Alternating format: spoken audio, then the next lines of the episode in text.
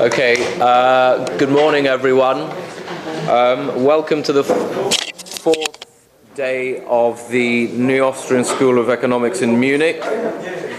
Uh, this morning, uh, Professor Fekete will be continuing a bit about yesterday's topic. No, I, no, it's. Okay, we'll be moving on to time preference today. And in the afternoon, it will be uh, me lecturing on the basis. Uh, so This that is a change.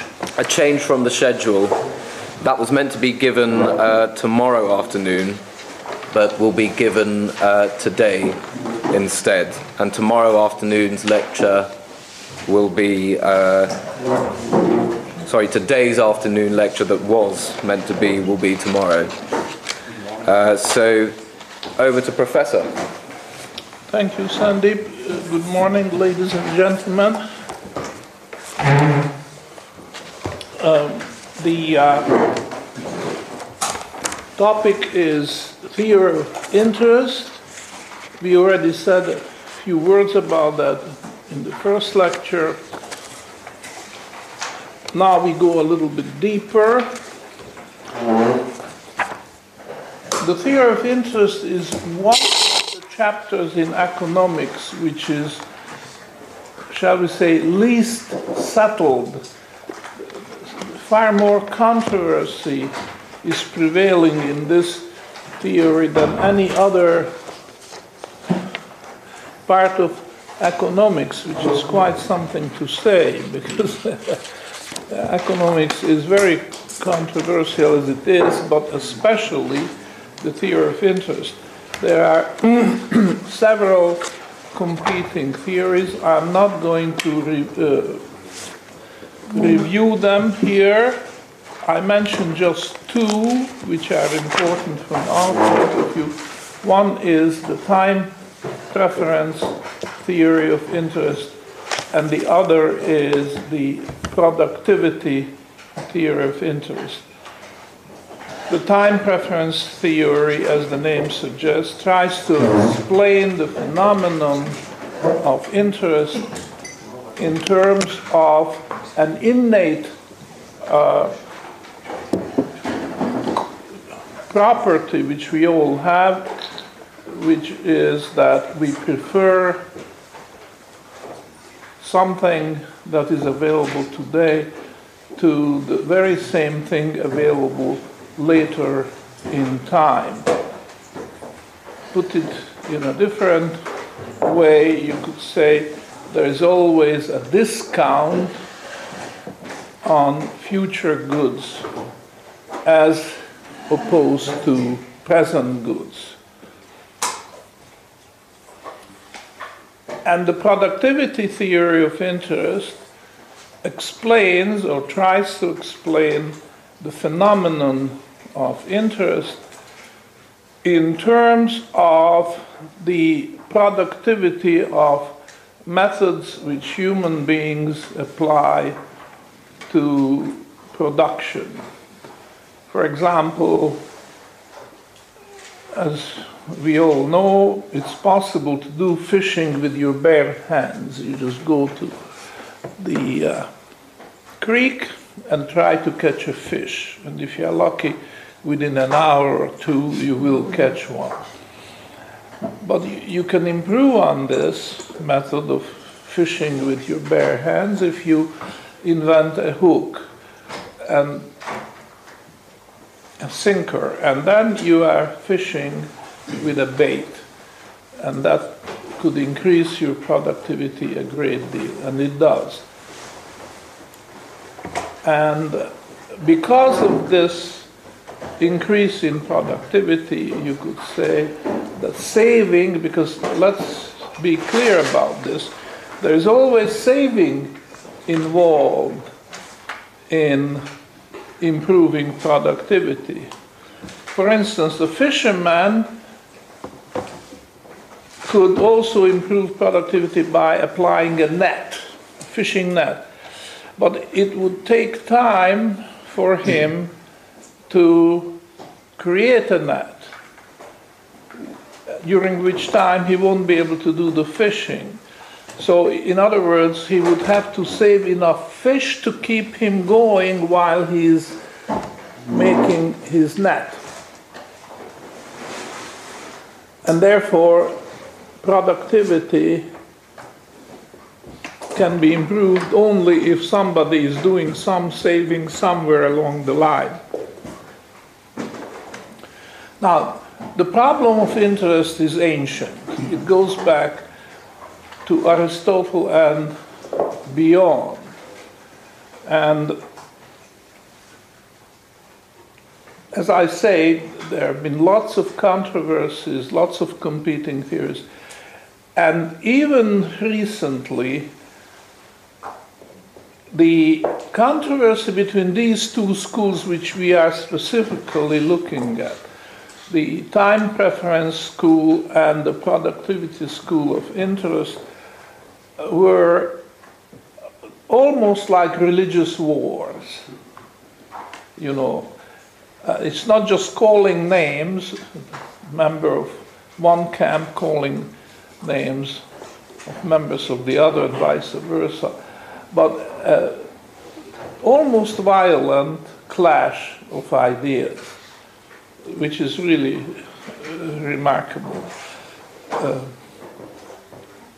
That after the religious wars of the Reformation and its uh, aftermath, uh, we could still have such fervent expressions of faith or beliefs and consequently clashes.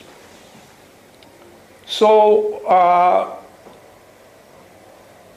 the problem is very ancient and the solution was very elusive. There is until very recent times, there is no consensus among economists just what is the main cause of interest? What is causing interest? Why is interest present? And uh, the outcome which I am suggesting is in a way surprising because it's neither or, but it's synthesis. It's not like thesis, antithesis, but it's synthesis. You take both theories, both the time preference theory and the productivity theory, and look for a synthesis. And this synthesis you can find thanks to Carl Menger's uh, idea of marketability, Absatzfähigkeit, and what we derive from it, or he derived from it, there's no monolithic price, but there is always a pair of prices the lower bid price and the higher ask price. And exactly the same idea applies to the theory of interest because there will be not one rate of interest but two. There will be a floor and a ceiling of the range within which the interest could vary.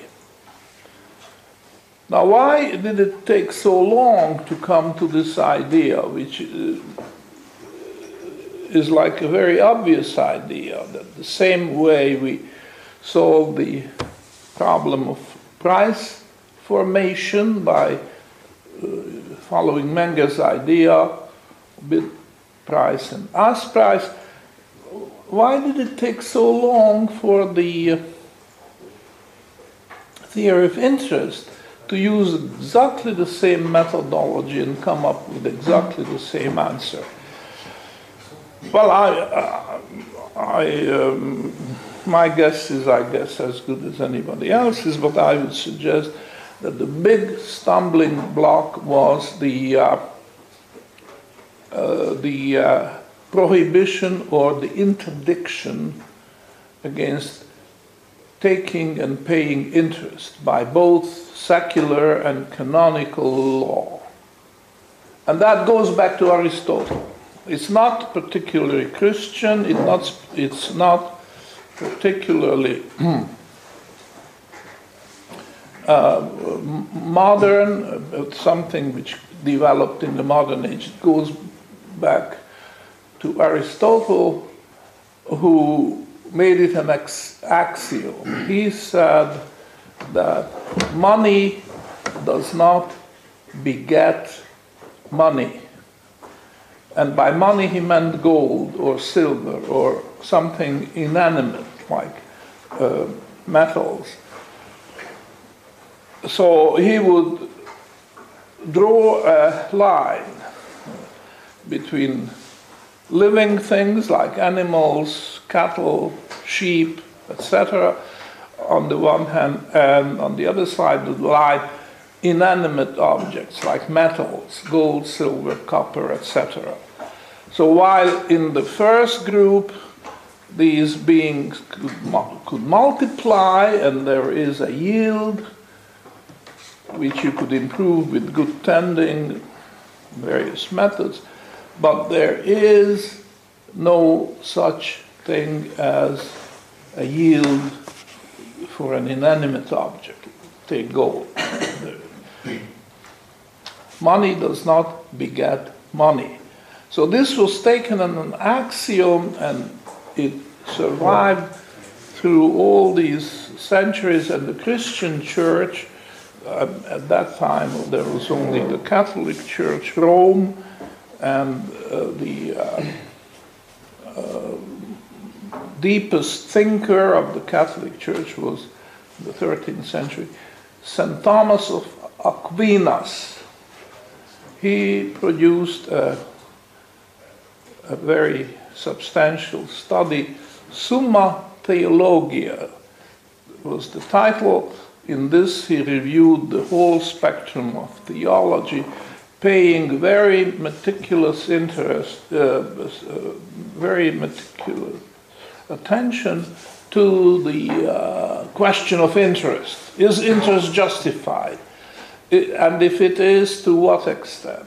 Well, he came, he was not terribly original. He almost verbatim lifted Aristotle's ideas and implanted, dressed it up in, uh, with uh, religious uh, language and uh, presented it as the dogma of the church.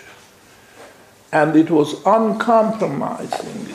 Interest is a sin. To take interest or even pay it is a sin whatever, doesn't matter how small the amount, any interest taking is usury.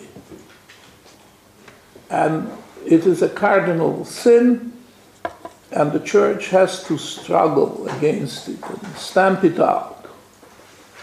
And uh, needless to say, this was a mistake. Well, the mistake, original mistake, goes back to Aristotle, but it is quite unfortunate that the church over took this whole theory lock, stock, and barrel, and for hundreds of years afterwards, it was the official dogma. So it means, it didn't mean, of course, that there was no lending and borrowing and there was no interest payments involved. Of course there was. But the result was just the opposite what these church fathers hoped that it would be. They uh, were hoping that interest will at least be reduced and the poor can benefit by it because if they have to uh, borrow money to feed themselves and their children and their family, then at least they would be paying less interest. Well, ladies and gentlemen, the exact opposite happened. Interest did survive, of course, and rather than getting lower, it got higher. Well, of course, because there was a risk involved. If you were going to lend money, you had to charge a higher rate of interest to cover the risk that you might be caught. Uh, uh, because it's not just canonical authorities which were tracking you down, but also the secular, uh, because secular law, motivated by canon law, also ruled out interest paying and taking and paying. It was against secular law, and of course, the secular law had ways and means to punish those who were caught on the wrong side. So, uh, this is one of the object lessons that you legislate something and the result is just the opposite what you had hoped that you would achieve. And it took hundreds of years before the church came to see the light. And in, a, in between, there was Reformation, there was John Calvin, who challenged the church doctrine, the church dogma, took quite a bit of courage, but he did, and other uh, reformers, generally speaking, Reformation opened up. First of all, it opened up a dialogue, and then it made the idea of lending and borrowing and taking in a moderate interest acceptable. And society as a whole did accept it little by little. So ultimately, the uh, Roman Catholic Church also had to yield, and they uh, announced, I think this was 18th century, I don't have the exact date, when they announced that the uh, very quietly, it was not a, an official announcement. Mm-hmm. From now on, you can lend and borrow and charge interest. Well, nothing like that. It was the word was passed on very quietly to the father confessors that they should not disturb the penance, penance, penance, penitent, penitents. These are the people who are going to confession. If they confess that they have sinned against the usury laws, then the father confessor should not disturb them in the sense that uh, would quietly explain that the church no longer holds this as a cardinal sin and therefore they are all right as long as they take care that the amount of interest is modest, moderate. Now, that's church history, but for, for us, the important message is that there was no way to have a bond market for hundreds of years, and there could have been. If this recognition came earlier, or if St. Thomas of Aquinas did not just lift this dogma from Aristotle and implant it right at the center of Catholic or, or, or church teaching, Christian teaching, then there would have been a bond market much, much earlier. And if there had been a bond market, then people would have discovered the seesaw, which I already mentioned, which mm-hmm. is the fact that the rate of interest and the bond price move always opposite.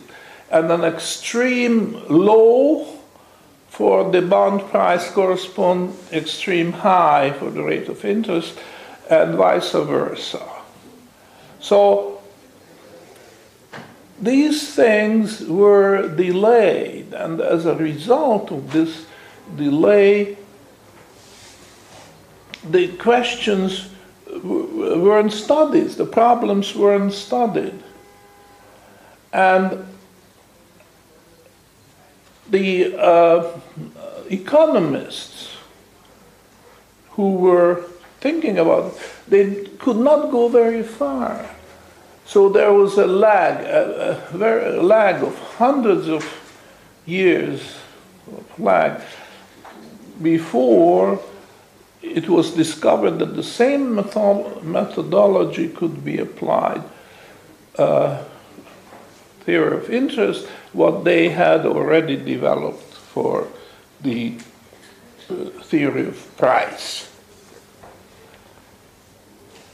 And that's how I uh, would explain why it was so late in the day when theory of interest came to study these problems with the earnestness it deserved, the problem deserved. These are very important problems, as you know, because uh, human welfare depends very great extent on, on this, because if there's a bond market, then you can finance your not only your production effort with borrowed funds, as any large scale economic activity will take large sums of money which an individual could not command. It would have to be raised in the loan market, and after you have raised them, you can expand the scale of your production, and that could mean much more productive methods. And mass production is always for the benefit of the, the poor, especially. The wealthy people could afford to pay very, very high prices for luxury goods. That was never a real problem. The real problem was to feed uh, the lower classes of people, the working people, and also the uh, uh, to have make uh, the uh, their life easier by introducing labor-saving devices and simple conveniences which without large-scale production wouldn't be possible. So this is uh, what happened, but the delay, of course, was uh, unfortunate, but eventually we have reached the point that the large scale production was available and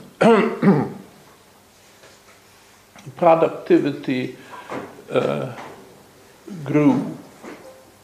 Both productivity of capital and product, productivity of labor, and everybody benefited by it. But the controversy was still there. Was the time preference the important factor or the productivity of capital the important factor in bringing this result about? So let's say a few words uh, about the uh, time preference theory. Of course, the major exponent of this theory is Ludwig von Mises, and uh, he unfortunately was very dogmatic about that, very, very uncompromising, and he just, even in, to the extent of being intolerant um, because he, he considered this a dogma without exceptions. Well, I already had a few words to say on this, but I think I would uh, repeat this. He used the word apodictic. The time preference is apodictic. It's a Greek word which uh, literally means that it does not tolerate exceptions. It's just no exception to the dogma period. And then, of course, this was challenged because people came up with counterexamples. One a very interesting counterexample is the ice in summer, ice in winter example. If you have ice in summer, that's very valuable. You see? And if you have ice in winter, that's not particularly valuable. Now, let's assume that it's winter time and uh, you have ice in the winter, and then you ask, okay, what kind of discount should we apply to the value of ice in winter to get the value of ice in summer? And then, to your surprise, you'll find that there is no discount whatsoever. There's a big premium because in the summertime, ice is very valuable, whereas in the wintertime, ice has no value whatsoever. In fact, it's a negative value in the sense that you are trying to escape from ice and want to keep yourself warm in the winter. So they considered this as a valid counterexample. Well, it's not a valid counterexample. Uh, could I ask you if you have an, opi- an opinion why not? Why it is not a valid counterexample? Ice in winter, ice in summer. Yeah. Uh, yep. Go ahead, anybody else? Alex. Yeah, um, well, I would say that ice in uh, the winter is an entirely different good. And that's, that's the answer. Very good. Very- uh, I let you finish your sentence because I interrupted, but that's the correct answer. Oh, no, I, I, um, that's, yeah. Okay, so we are talking about two different goods. They look I- identical, right? Ice is ice, whether it's winter. or- But for economic purposes, they are two entirely different goods. So you are comparing apples and oranges. And that's why this example is not a good counterexample. Now, Mises oh, talked about Apple today and Apple a year from now, or Apple 10 years from now, or even 100 years from now, and that was his standard example. And I think I did come up with an example pointing out that this is not apodictic either. I mean, it, it could be a very good average that on average this is really true, that 99% of the time uh, an apple a year from now is worth less than an apple right now today. But I did mention the reason why there is an exception. And with this would defeat the argument that this is apodictic. Would, would somebody be willing to repeat my argument why this why there's exception to this? An apple a year from now may not be worth the same as an apple today. Alex. Uh, was it the example of the apple orchard? Um, we have an apple orchard. Um, it's situated uh, uh, hundreds of miles away from any other uh, orchard, so it has some degree of market power. Um, there's a, a, a guy, he's um, farming all these apples. Um, uh, right after the harvest, uh, so he's collected all of his apples after a bountiful harvest, and then there's a landslide and it destroys his entire orchard, so it's basically his structure of production. Um, so uh, in this situation, um, he then realizes after, even though he's harvested all the apples, realizes, ah no, but if I, I, I have a lot of apples now, but I still would like them uh, apples for next year, or an apple next year. And so this example sort of disproves that um, you would uh, prefer having something sooner rather than later because your means of producing them for the next year is now gone. Um, Yeah, that's, that's exactly right. Thank you very much. You did very well. You explained it very well, and I hope everybody uh, gets the point. Yes, is it okay if I offer a reason for why I'm not convinced by this example? Me too. Is it all right if Alex offers a reason why he's not convinced by it? Oh, well, I, absolutely, I welcome this. Um, well, uh, my initial, uh, in, in, in setting up this thought experiment, um, my initial thought was that this um, apple farmer is an entrepreneur who's growing apples, not just so he consume, can consume them all for himself, but since he's clearly, uh, his objective is to sell the apples. So um, the fact that his um, structure, he, he, it's not a good example in, in the sense that he doesn't prefer having apples